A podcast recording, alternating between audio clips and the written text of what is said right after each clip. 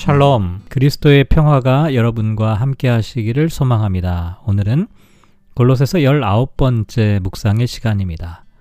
성경 말씀은 골로새서 2장 16절부터 19절까지 말씀이고 모든 것의 본체는 그리스도입니다. 라는 제목으로 말씀을 묵상하려고 합니다.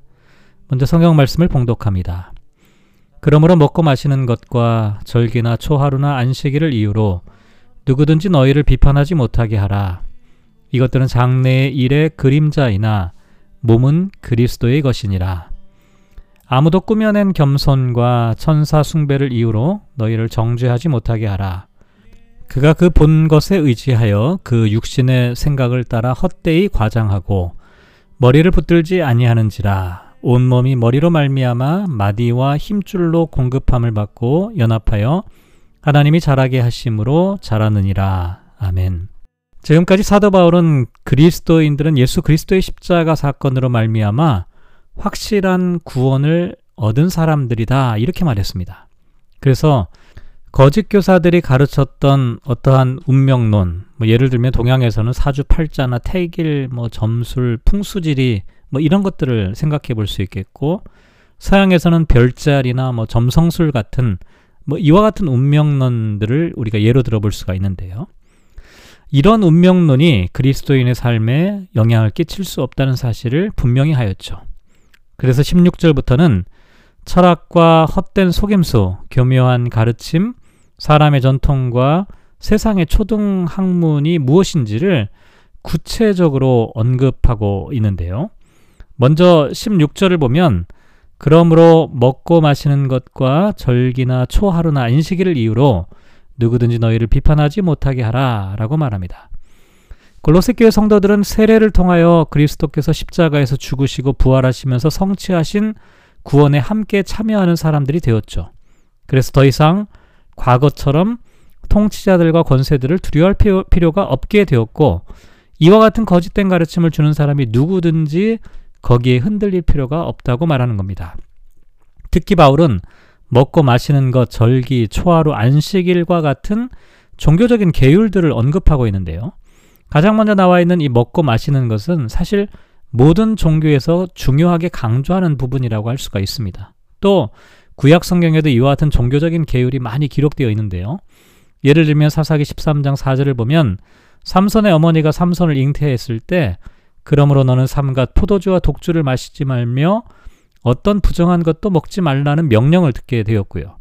민수기 6장 3절을 보면 나시린의 규례가 나오는데 거기에도 포도주와 독주를 멀리하며 포도주로 된 초나 독주로 된 초를 마시지 말며 포도즙도 마시지 말며 생포도나 건포도도 먹지 말라라고 하는 명령이 나옵니다. 또 예레미야 35장 6절 말씀에 보면 레갑 자손들이 그들이 이르되 우리는 포도주를 마시지 아니하겠노라. 레갑의 아들 우리 선조 요나답이 우리에게 명령하여 이르기를 너희와 너희 자손은 영원히 포도주를 마시지 않노라 이런 이야기를 하게 되죠.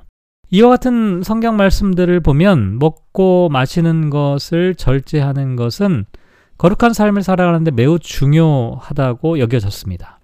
그래서 거짓 교사들은 골로새 교회 성도들에게 이와 같은 규례를 지켜야만 구원을 받을 수 있다고 가르쳤던 것이죠. 그리고 그 다음에 나와 있는 절기나 초하루, 안식일과 같은 표현도 마찬가지입니다. 구약 성경에 기록된 이와 같은 종교적인 규례, 제의들을 지키지 않으면 구원을 받을 수 없다고 생각했던 것입니다. 물론 그리스도인들도 여러 가지 이유로 금식을 하고 특정한 음식을 절제하고 특정한 절기를 더 중요하게 생각하는 것은 어쩌면 자연스러운 현상이라고 할 수가 있습니다. 하지만 여기서 바울이 강조하려고 하는 핵심은 그리스도인의 구원이 이와 같은 규례와 절제의 방법을 통해 이루어지는 것이 아니라는 점입니다. 다시 말해서 구원론에 관해서는 예수 그리스도의 십자가 위에 어떠한 방법도 필요하지 않다는 것입니다. 물론 그렇다고 해서 이미 구원을 받은 그리스도인은 아무렇게나 살아도 된다는 얘기는 아닙니다. 3장부터 사도 바울은 구원받은 그리스도인이 어떻게 거룩한 삶을 살아야 하는지에 대해서 말하고 있습니다. 왜냐하면 구원받은 그리스도인이 구원에 합당하게 사는 것도 매우 중요한 일이기 때문입니다.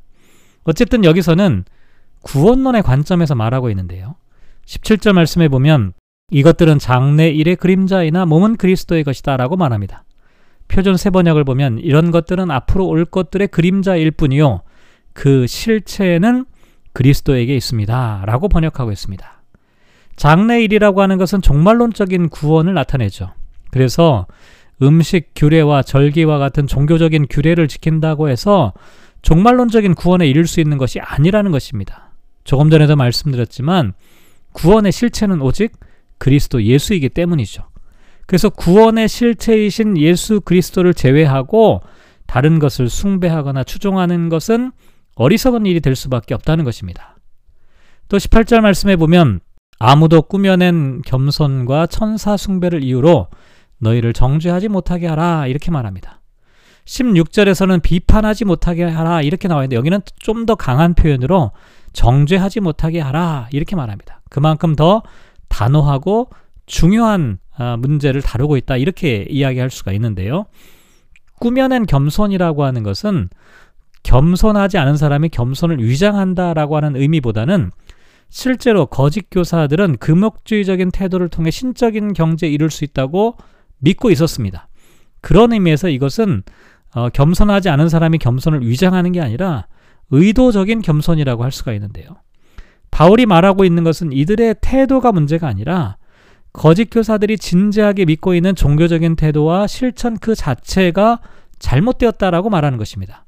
그리고 이 겸손이란 말이 그 다음에 나와 있는 천사 숭배와 연결시켜 생각해 보면 천사 앞에서 겸손한 태도를 나타내는 것이라고 할 수가 있습니다. 그런데 한 가지 궁금증이 생기죠. 왜 골로새 교회에는 이와 같은 천사 숭배가 나타나게 된 것일까? 구약 성경에는 천사가 하나님의 율법을 전달하는 존재로 등장하게 되죠.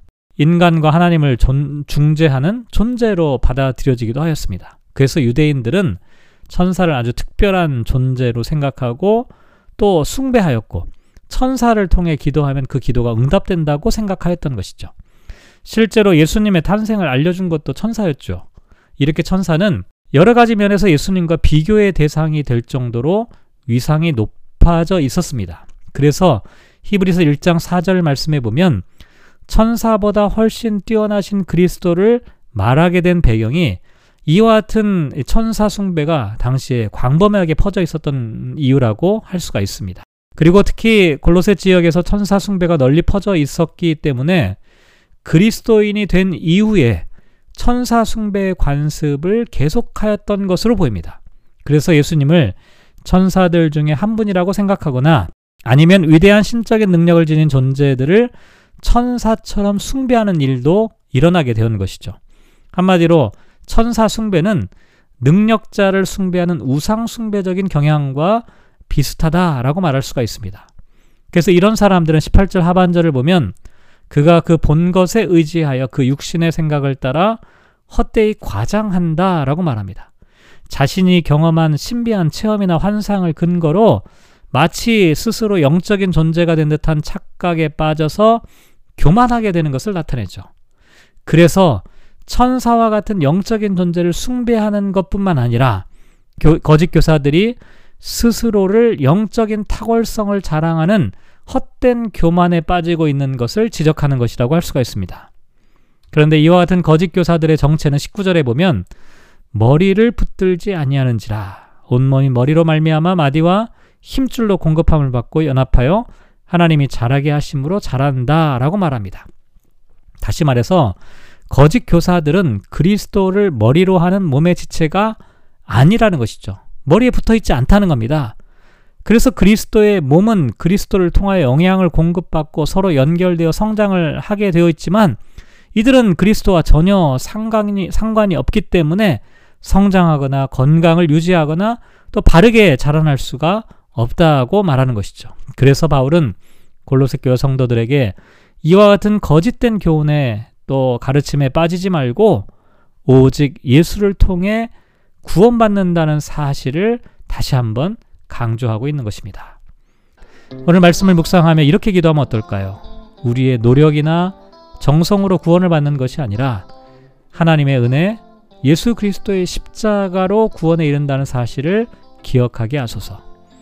오직 그리스도께서 구원의 실체임을 깨닫게 하소서. 환상에 도취되어서 거짓된 겸손과 자기의 영적인 탁월, 탁월성을 자랑하는 어리석은 교만함에 빠지지 않게 하소서. 교회의 머리가 되시는 그리스도와 함께 그리스도의 몸을 이루는 성도가 되게 하소서. 사랑하는 성도 여러분, 오늘도 말씀을 묵상하며 우리의 삶을 살아갑니다. 그리스도에게 연결되지 않으면 우리는 건강한 그리스도인의 삶을 살아갈 수가 없습니다. 그리스도는 교회의 머리가 되시고 교회의 몸을 이루고 계십니다. 우리는 교회 공동체에서 그리스도를 통하여서 말씀을 듣고 배우고 또 그리스도를 통하여서 우리의 삶의 마디와 힘줄이 에너지를 공급받고 연합되어야만 건강하게 자랄 수가 있는 것이죠. 그 어떤 것도 모든 것의 본체가 되시는 그리스도를 대신할 수가 없습니다. 오늘 하루 저와 여러분이 우리의 본체가 되시는 그리스도를 향하여 믿음으로 살아가는 저와 여러분 되시기를 주님의 이름으로 축복합니다.